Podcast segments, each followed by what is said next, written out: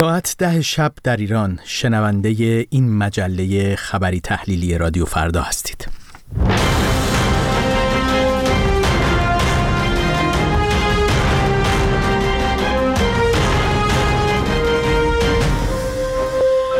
وقت شما بخیر. شنوندگان گرامی رادیو فردا بنیامین صدر هستم. در این مجله خبری تحلیلی همراه شما خواهم بود با تازه ترین خبرهای ایران و جهان و گزارش هایی که همکارانم تهیه کردن و همچنین گفتگوهایی که خواهید شنید درباره انتخابات پیش روی مجلس شورای اسلامی در ایران و همچنین خبرگان رهبری و تحریم گسترده مخالفان جمهوری اسلامی همینطور خبرهایی مبنی بر اظهار نظر اخیر امانوئل مکرون رئیس جمهوری فرانسه مبنی بر اعزام نیروی فرانسوی به اوکراین. اما پیش از هر چیز به سراغ خبرها میریم با شاهین بشیر. با سلام. آمریکا و بریتانیا روز سهشنبه در اقدامی مشترک اعلام کردند که محمد رضا فلاحزاده جانشین فرمانده نیروی قدس سپاه پاسداران را در فهرست تحریم های خود قرار دادند. وزارت خزانهداری آمریکا در بیانیه‌ای که در این باره منتشر کرد همچنین خبر داد که ابراهیم نشری از اعضای گروه های یمن را نیز تحریم کرده است در فهرست های روز سهشنبه وزارت خزانهداری آمریکا یک کشتی نیز قرار دارد که بیش از 100 میلیون دلار کالای ایرانی را به شرکت های چینی حمل کرده بود. در فهرست تحریم های همزمان بریتانیا نیز نام یگان 190 یگان 6000 و یگان 340 نیروی قدس سپاه پاسداران قرار گرفته است. نرخ برابری دلار آمریکا در ایران روز سهشنبه باز هم به روند سعودی خود ادامه داد و به یک قدمی 60 هزار تومان رسید. بر اساس گزارش وبسایت های اعلام نرخ ارزهای خارجی و طلا، نرخ برابری دلار آمریکا با ریال به کانال 59 هزار تومان وارد شد. روز سهشنبه نرخ طلا و سکه نیز با افزایش روبرو شد و طلا به گرمی 2 میلیون و 900 تومان و سکه کامل نیز به 34 میلیون تومان رسید. یکی از بزرگترین پرونده های قضایی هلند با محکومیت حبس ابد رزوان رزوان تقی متهم اصلی این پرونده به جرم دستور دادن به قتل های مرتبط با گروه های تبهکار به پایان رسید. سازمان اطلاعاتی هلند رزوان تقی را مزنون به قتل محمد رضا کلاهی یکی از مخالفان سرشناس جمهوری اسلامی می‌دانست. آقای کلاهی مزنون به بمبگذاری در ساختمان حزب جمهوری اسلامی در سال 1360 بود. رزوان تقی 46 ساله به عنوان مغز متفکر یکی از بزرگترین کارتل های مواد مخدر هلند شناخته می‌شد و پیش از استردادش از دوبی در سال 2019 تحت تعقیب ترین فرد هلند به شمار می آمد.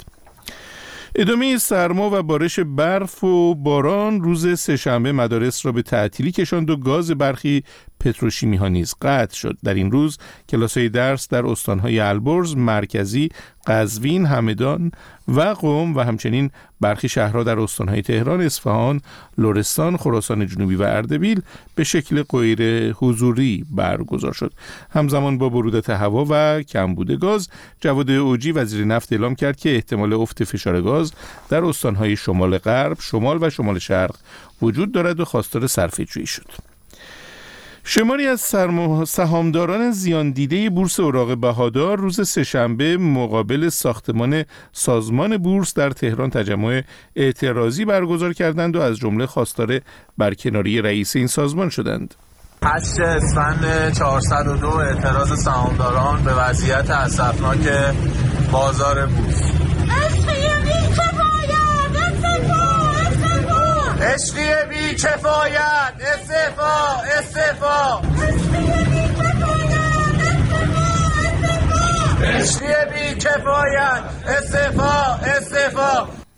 شاخص کل بورس اوراق بهادار تهران روز دوشنبه در ادامه روند کاهشی روزهای اخیرش به رقم دو میلیون و واحد رسید.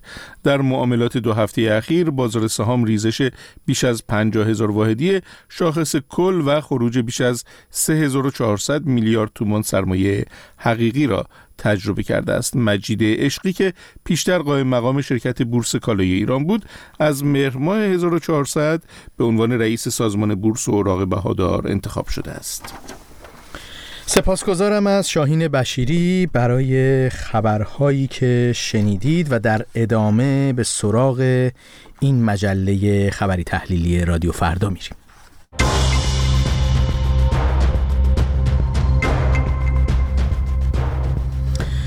داستان انتخابات مجلس شورای اسلامی و خبرگان رهبری در کوران و کوران بیانیه ها و تحریم هایی که اعلام میشه از سوی چهره های مختلف سیاسی در داخل و خارج کشور و همچنین دانشجویان. بحث و جدل ها درباره سخنان بحث برانگیز امانوئل مکرون مبنی بر احتمال اعزام نیروی نظامی فرانسوی به اوکراین و واکنش هایی که به این سخنان نشون داده شده. و همچنین خبری مربوط به روسیه و احتمال حمله پوتین به یک کشور اروپایی دیگه و همچنین تهدیدهای دونالد ترامپ که اروپایی ها رو نگران کرده اما همچنان میان کشورهای این اتحادیه اشتراک نظر کاملی در این خصوص و در مواجهه با این اتفاقها وجود نداره.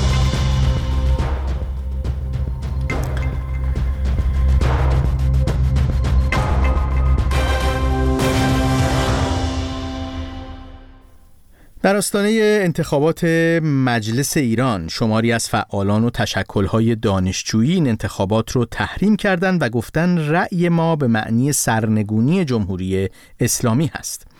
تعدادی از فعالان و تشکلهای دانشجویی از دانشگاه های تهران، اهواز، اصفهان، کردستان، اردبیل و دانشگاه آزاد این بیانیه رو امضا کردن. علاوه بر این های دانشجویی بسیاری از چهره های سیاسی و مدنی در داخل و خارج ایران هم انتخابات پیش رو رو در واکنش به فضای تنگ سیاسی و همچنین جو فشار و سرکوبی که عنوان کردن تحریم کردن. انتخابات پیش رو قرار هست جمعه 11 اسفند برگزار بشه. در همین رابطه با دامون گلریز تحلیلگر سیاسی ساکن هلند گفتگویی کردم و از او پرسیدم که اساسا این رویکرد دانشجویان در کنار برخی دیگر از چهرهای سیاسی و مدنی مخالف جمهوری اسلامی به انتخابات و بیانیه تندی که اونها در تحریم و برای تحریم انتخابات امروز منتشر کردن به چه معناست؟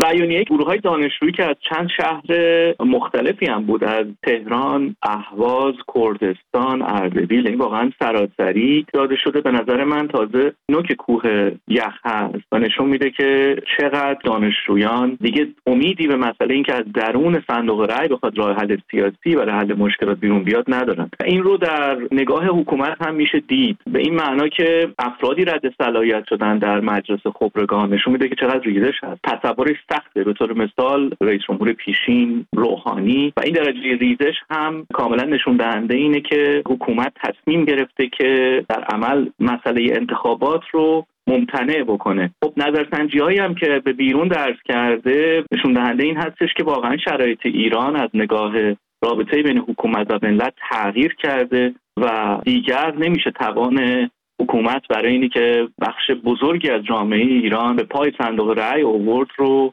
تصور کرد. ما می‌بینیم واکنش خامنه ای این هست که حتی کلام خودش رو کلام خدا می‌بینه. صرفا برای اینه که بتونن پایگاه اجتماعی بسیار وفادار ولی کوچک که در حکومت هست رو گلوانیزه کنن به نفع حکومت. و این روند به نظر من در آینده ادامه پیدا خواهد کرد تا وقتی که حکومت و ملت موازنه قدرتشون تغییر بکنه به نفع ملتی که دیگر این حکومت رو نمی‌خواد. محمود واعظی رئیس دفتر حسن روحانی رئیس جمهوری پیشین جمهوری اسلامی هم دیروز گفته که کمتر از سی درصد هست مشارکت. این یک مقام حالا حکومتی سابق هست که این صحبت رو می‌کنه. یعنی آمارها باز آمارهایی هستش که تا حدودی رسمی هست. شما خودتون پیش میتون چه هست از این موضوع؟ به نظر من خیلی کمتره. قطعا حکومت به دنبال این هست که بتونه یک مقداری برای افکار عمومی به خصوص غربی این تصور رو به وجود بیاره که مشارکت حد اقلی و اندازه‌ای بوده که قابل مقایسه با کشورهای به طور مثال اروپایی هست فرض بکنید زیر سی چهل درصد. این رو نشون بده. ولی خب ببینید در یک کشوری که در اون نزدیکی به صد سفارتخونه وجود داره همه اینها رصد می‌کنن. ده ها با همه محدودیت ها به هر حال خبرنگارانی هستند که با داخل در ارتباط هستند. گزارش ها بیرون خواهد آمد که مشارکت بسیار پایینتر از اونیه که حکومت اعلام می‌کنه و این اتفاقا همون بحثیه که عرض کردم در بخش نخست. این هم این که به هر حال این رابطه بین حکومت و ملت به سمت تغییر موازنه قدرت ملت حرکت خواهد کرد. حکومت هم این رو متوجه شده. برای همینه که اتفاقا دیگر حاضر نیست.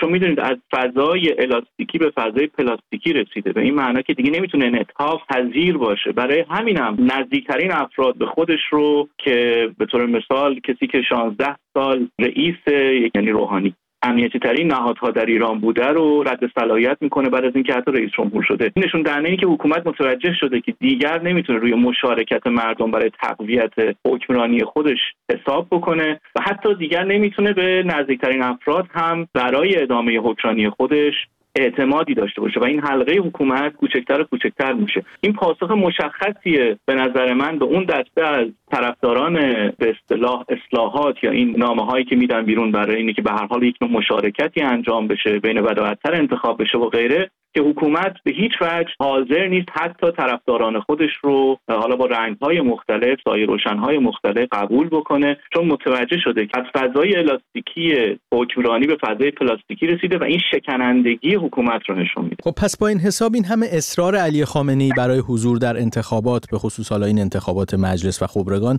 چه هست؟ یعنی او که خودش می‌دونه حالا با تنگ تر کردن عرصه برای حضور حتی نیروهای خودی مشارکت پایین خواهد بود اما چرا این گونه القا می‌کنه که می‌تونه مشارکت بالا باشه؟ به دو دلیلی که اینکه راه دیگه ای نداره. به خاطر اینه که در این 45 سال گذشته به خصوص در حکمرانی خودش که اون درجه از کاریسما و نقش حکمرانی خمینی رو نداشت مجبور بود که از این انتخابات استفاده بکنه به نفع مشروعیت بخشی به ولایت فقیه. مجبوره راه دیگری نداره. کاملا حکومت از درون توهی شده از نگاه گفتمانی و روایتی.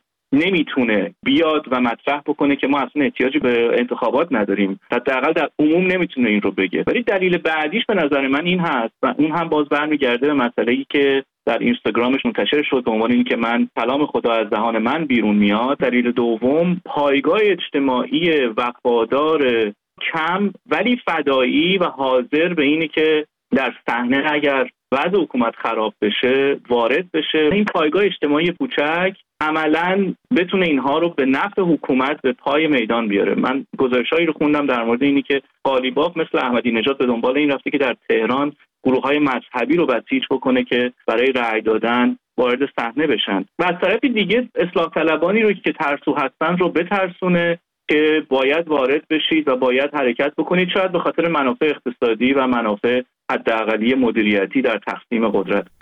دیدگاه دامون گلریز تحلیلگر سیاسی رو شنیدید درباره انتخابات پیشروی مجلس و خبرگان و تحریم گسترده‌ای که از سوی گروه های مختلف در داخل و خارج ایران اعلام شده. اما اظهار نظر اخیر امانوئل مکرون مبنی بر احتمال اعزام نیروی فرانسوی نیروی نظامی فرانسوی به اوکراین واکنش برانگیز شده.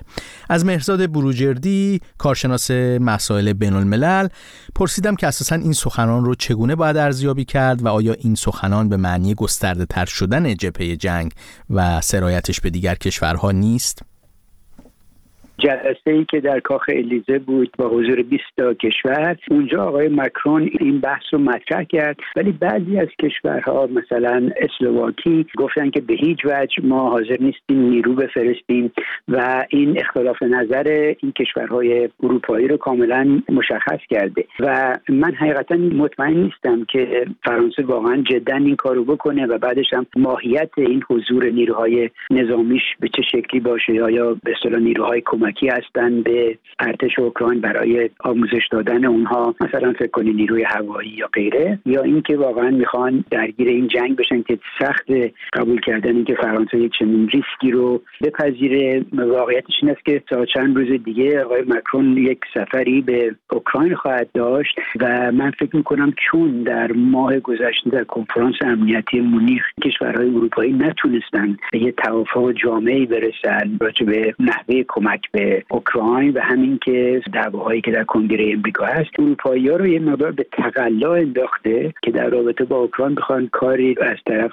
خودشون انجام بدن. صحبت عمده ای که به نظر میاد نگاه قالب هست یا حداقل درک من از این نشست کاخ الیزه حرفی بود که جمهوری چک مطرح کرد مبنی بر اینکه اینا بیان میلیون ها گلوله و اینها رو بیان از کشورهای سوم بخرن و بفرستن به اوکراین. این موضعی بود که فرانسه تا به حال باش مخالفت می‌کرد. چرا؟ چون فرانسه در تلاش هست که نیروی نظامی خودشون و نیروی نظامی اروپا رو بیشتر تقویت بکنه تا اینکه بخوان صنایع نظامی رو از طرف کشورهای دیگه تهیه بکنن. بنابراین من در جواب سوال شما فکر کنم که این حضور نیروهای اروپایی رو واقعا به شکل جدی نمی‌بینم که بخواد موازنه جنگ رو عوض بکنه. حالا اگر که این اظهار نظر آقای مکرون صرفا جنبه تبلیغاتی نداشته باشه و جامعه عمل بخواد بهش بپوشونه آیا بایستی که اجماع دیگر کشورهای اروپایی رو هم جلب بکنه یا ناتو رو یا نه. می‌تونه یک جانبه همین کار رو بکنه از نظر قواعد بین‌المللی. یعنی مانعی داره یا نه؟ می‌تونه خودش این کار رو بکنه. نه فرانسه می‌تونه به تنها این کار بکنه. ببینید چون فعلا که ناتو 31 کشور است اگر سوئد هم به پیونده میشن 32 تا و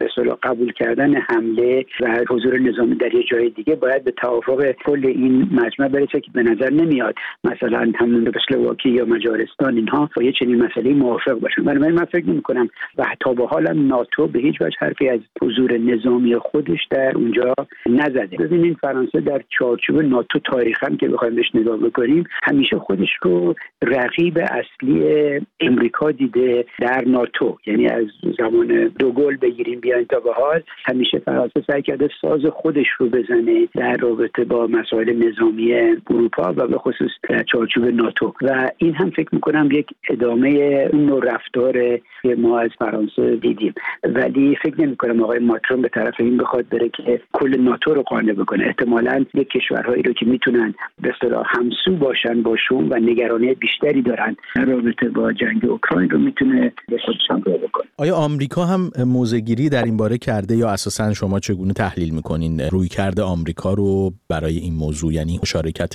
کشورهای قدرتمند اروپایی حالا به طور مشخص فرانسه در جبهه جنگ اوکراین؟ امریکا چون خودش حاضر نیست که نیروی نظامی خودش رو بفرست اگرچه ماموران CIA و از دیگر نیروهای امریکا در اونجا همین الان هم حضور دارن. ولی به حال بستی امریکا حاضر نیست اینو بفرسته. اگر اروپایی ها این کارو بکنن خب از نگاه امریکا یک عمل خوبی براشون طلب میشه. چون یه فشار روی اونها برای کمکی که باید به اوکراین بفرستن کمتر خواهد شد. از سوی دیگر این چشمانداز اینی که مثلا آقای ترامپ دوباره برگرده به قدرت و اون وقت بخواد موضع متفاوتی بگیره هم می‌تونه اگر اروپا مبادرت بکنه به یه چنین مسئله یعنی فرستادن سرباز می‌تونه تا چند ماه دیگه اوضاع رو بین اون وقت امریکا و کشورهای اروپایی مثل فرانسه سختتر بکنه. ولی دولت بایدن فکر می‌کنم اگر هم علنی حرفی در حمایت از این مسئله نزنن غالبا خوشحال خواهند بود که فرانسوی بار بیشتر این مسئله رو به دوش می‌کشن چون واقعیتش اینه که الان وقتی نگاه می‌کنیم به مقدار کمکی که به اوکراین شده خیلی نامتوازن هست دیدگاه مرساد بروجردی رو شنیدید درباره اظهار نظر اخیر امانوئل مکرون پیرامون جنگ اوکراین و احتمال اعزام نیروی نظامی فرانسوی. به اوکراین. اما روزنامه اعتماد در تهران در گزارشی جزئیات جدیدی از زندگی و قتل پاکبان جوانی که گفته میشه روز 20 بهمن هنگام کار به پایین از پل نیایش پرت شده رو منتشر کرد. در روزهای گذشته مسئولان جمهوری اسلامی از ارائه اطلاعات درباره هویت این پاکبان امتناع می‌کردند. جزئیات بیشتر از مهران کریم. پنهانکاری در مورد هویت پاکبان جوانی که بامداد روز 20 بهمن ماه سال جاری به قتل رسید همچنان از سوی مقامات ایران ادامه دارد. روزنامه همشهری وابسته به شهرداری تهران از قتل یک پاکبان شهرداری حوالی پل نیایش تهران خبر داد و نوشت بامداد 20 بهمن پسر جوانی یک پاکبان شهرداری تهران را از بالای پل نیایش به پایین پرت کرده. چون فکر می‌کرده مقتول قصد اهانت به پرچمهایی را دارد که به مناسبت 22 بهمن برافراشته شده بود. پاکبان جان باخته و حتی چند خودرو نیز زیر پل جسدش را زیر گرفتند. روزنامه اعتماد روز سهشنبه در گزارش جدید خود در این باره این قتل را فجیع و دردناک توصیف کرده. و بدون اشاره به ملیت مقتول تایید کرد که او از اتباع کشورهای همسایه ایران بوده و الیاس محمدی نام دارد. این روزنامه همچنین نوشته که قاتل بعد از پرت شدن پاکمان به پایین از پل نیویش بدون اینکه پشت سرش را هم نگاه کند سوار ماشینش می شود و فرار می کند یکی از افراد نزدیک به این پاکمان به اعتماد گفته الیاس حدودا 19 سالش بود و دو سه سالی می‌شد که از یکی از کشورهای همسایه به ایران اومده بود. بچه آخر خانوادهشون بود. حمید برادر بزرگترش متأهل بود و یه مدتی در میوه فروشی کار می‌کرد که الیاس توش مشغول بود. دو سه سال پیش میره به کشورشون و الیاس رو با خودش به ایران میاره و بعد از اینکه الیاس رو به جای خودش توی اون فروشی گذاشت، رفت و به کارگری ساختمون مشغول شد. الیاس کارگر شهرداری هم بود و شبها دیواره های روگذر اتوبان ها رو نظافت می‌کرد و بعد از پایان کارش هم سمت میدان نور در کانکس شهرداری میخوابید. دو شب قبل از اینکه به قتل برسه، سمت پل سید خندان وقتی که مشغول نظافت دیوارهای روگذر اتوبان بوده پاش روی نردبان لیز می‌خوره و تعادلش به هم می‌خوره. دو شب بعدم که دیگه اون اتفاق افتاد و اون پسر جوون الیاس رو از بالای پل نیایش به پایین پرت می‌کنه. چند روز بعد از اینکه الیاس به قتل رسید برادرش جنازهش رو از پزشکی قانونی تحویل گرفت تا به کشور خودشون ببره و به خاک بسپاره. با گذشت نزدیک به دو هفته از این اتفاق هنوز مقامات ایران در مورد هویت مقتول پنهانکاری می‌کنن. این پاسخ علیرضا زاکانی شهردار تهران در حاشیه نشست شورای شهر هفته گذشته به یکی از خبرنگاران در این باره است. هم پیگیری کردیم هم داریم پیگیری می‌کنیم. هم این که ابعاد و جزئیاتش چیه؟ دیگه این خارج از حوزه اختیارات من ما وظیفه داریم تا انتها بریم پیگیری کنیم. روزنامه اعتماد در گزارش خود تلویحا به محدودیت های اعمال شده از سوی نهادهای امنیتی در مورد پوشش این خبر اشاره کرده. در روزهای گذشته شماری از رسانه های فارسی زبان الیاس محمدی را اهل کشور افغانستان معرفی کردند. اما رادیو فردا به طور مستقل نمی‌تواند آن را تایید کند. در گزارش اخیر اعتماد آمده که در حال حاضر حقوق پاکبانان تقریبا ماهی 9 میلیون تومان است و تمام کارگران شهرداری باید بیمه شوند. ولی اگر ایرانی نباشند و از اتباع باشند نمی‌توانند بیمه شوند. این روزنامه اضافه کرده که اکثر کارگران غیر ایرانی وقتی برایشان اتفاقی میافتد نمی‌توانند موضوع را پیگیر شوند چون هیچ هویتی ندارند. گزارشی بود درباره هویت پاکبانی که روز بیستم بهمن از بالای پل نیایش به پایین پرت شد و به قتل رسید که گفته میشه این اقدام پد از درگیری او با فرد دیگری بر سر پرچم جمهوری اسلامی انجام شده و این حادثه اتفاق افتاده. اما حمله روسیه به اوکراین احتمال حمله پوتین به یک کشور اروپایی دیگه و همچنین تهدیدهای دونالد ترامپ بسیاری رو در اروپا نگران کرده. اما همچنان میان کشورهای اتحادیه اروپا اشتراک نظر مشخص و کاملی درباره استقلال نظامی از ایالات متحده و گسترش سرمایه گذاری نظامی و دفاعی وجود نداره. چیزی که سعید جعفری به اون نگاه کرده.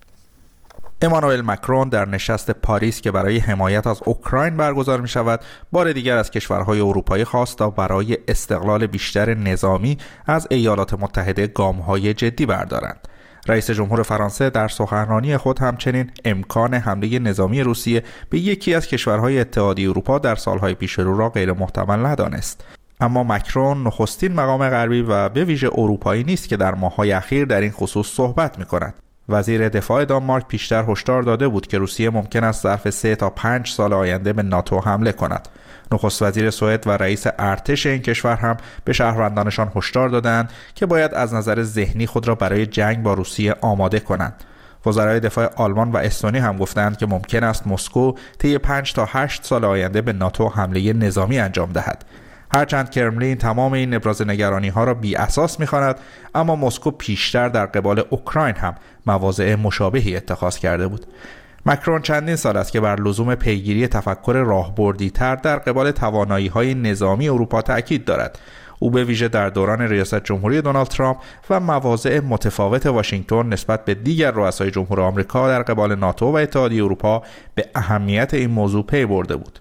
همچنین اورزولا فندرلاین رئیس کمیسیون اروپا هم هفته قبل در گفتگو با نشریه فاینانشال تایمز با اشاره به اینکه اروپا با جهانی خشنتر روبرو است تأکید کرد که کشورهای این بلوک باید بیشتر، بهتر و البته اروپایی تر خرج کنند. این در حالی است که دونالد ترامپ در اوایل ماه جاری میلادی در یک سخنرانی انتخاباتی تهدید کرد که اگر کشورهای اروپایی سهم مورد نظر او را در ناتو نپردازند در صورت پیروزی در انتخابات روسیه را تشویق خواهد کرد که به اروپا حمله کند. اظهاراتی بی سابقه که بسیاری را چه در اروپا و ناتو و چه حتی در خود آمریکا نسبت به تحقق چنین سناریویی و طبعات آن برای روابط فراتلانتیکی نگران کرد.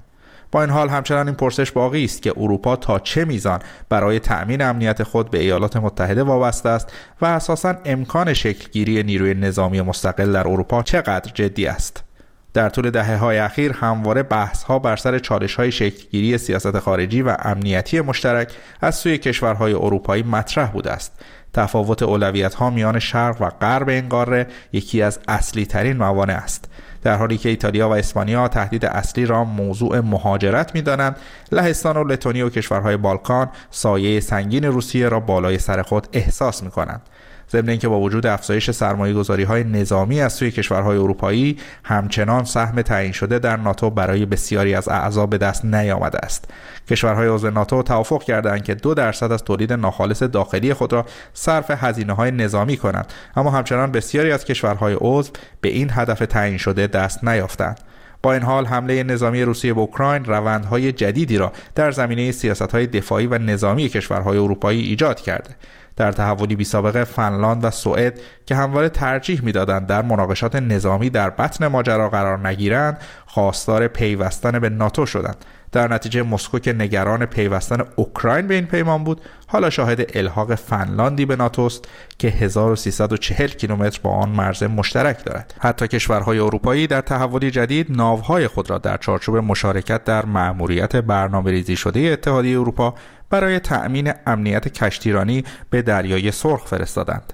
با این حال هنوز اختلاف نظرها در اروپا نسبت به شکلگیری ارتش مشترک و چالش های همکاری در ناتو با ایالات متحده جدی به نظر می رسد. هرچند اظهارات ترامپ بسیاری از های اروپایی را نگران کرده اما در مقابل برخی مانند رهبران آلمان و ایتالیا معتقدند که حتی با ترامپ هم می‌توان به ادامه همکاری های فراتلانتیکی در چارچوب ناتو امیدوار بود اما از سیاست داخلی و سیاست خارجی که فاصله بگیریم سری به دنیای علم می‌زنیم. هفتاد سال پس از قرار گرفتن نخستین ماهواره در مدار زمین تعداد این ماهواره ها و به تبع اون زباله های فضایی به قدری زیاد شده که بسیاری دنبال راه حل برای اون هستند. حالا یک شرکت ژاپنی میگه که شاید بتونن این زباله ها رو با کمک لیزر منهدم کنن. اردشیر طیبی گزارش میده. یک استارتاپ ژاپنی قصد دارد لیزرهایی که برای همجوشی هسته‌ای تولید می‌کند را به سمت زباله های فضایی مدار زمین در آسمان هدف بگیرد تا آزمایش کند آیا می توان با این روش زباله ها را از مدار زمین دور کرد یا خیر. در حال حاضر میلیون ها تکه زباله فضایی حاصل از قطعاتی که انسان به فضا فرستاده و بازیابی نکرده به دور زمین میچرخند و از آنجا که برخی از این زباله ها با سرعتی حدود 29 هزار کیلومتر در ساعت در حرکتند یک برخورد کوچک با آنان می تواند به فضاپیماهای عملیاتی آسیبی جدی وارد کند. ناسا زباله های بزرگتر از 10 سانتی متر را ردیابی می کند و برای جلوگیری از برخوردهای احتمالی مانورهای فرار انجام می دهد. اما چیزی به کوچکی یک پیچ که ردیابی نمی شود نیز می تواند آسیب رسان باشد و در نهایت با شلوغتر شدن فضا بشر به راهی برای ردیابی و در حالت ایدئال حذف این زباله ها نیاز خواهد داشت. استارتاپ ژاپنی EX-Fusion که فعالیت اصلیش در صنعت همجوشی هسته‌ای است در حال توسعه راکتور همجوشی هسته‌ای است که با استفاده از لیزر به اجسام نیرو وارد کند تا اتم‌های هیدروژن فشرده با هم ترکیب و هسته‌های سنگین‌تری تولید کنند. این استارتاپ اکنون با یک شرکت استرالیایی به نام EOS Space System که های فضایی را ردیابی می‌کند در حال همکاری است تا راه حل‌های نوآورانه برای مشکل های فضایی ارائه کنند. قرار است به زودی یکی از لیزرهای شرکت EX-Fusion در رصدخانه ای که توسط EOS Space System اداره می شود قرار بگیرد و پس از ردیابی های کوچکتر از 10 سانتی متر با لیزر به آنها ضربه بزنند. مدیران این پروژه امیدوارند با این کار سرعت حرکت این زباله ها کاهش پیدا کند و در نهایت در جو زمین سقوط کنند. در حال حاضر بیش از 8300 ماهواره در مدار زمین در گردشند و پیش بینی می شود که تعداد بسیاری دیگر نیز در آینده نزدیک به آنها اضافه شوند و در نهایت تا سال 2030 حدود 478 هزار ماهواره در مدار زمین باشد. گزارشی بود درباره هدف قرار دادن زباله های فضایی با کمک لیزر و منهدم کردن اونها زباله هایی که در طول سالهای گذشته در فضا سرگردان هستند و می‌تونن آسیبزا باشند با این گزارش به پایان این مجله خبری تحلیلی رادیو فردا می‌رسیم. من بنیامین صدر تا مجله بعدی با شما خدافزی می‌کنم. همچنان همراه رادیو فردا باشید. همکارانم با گزارش های تازه تر باز خواهند گشت.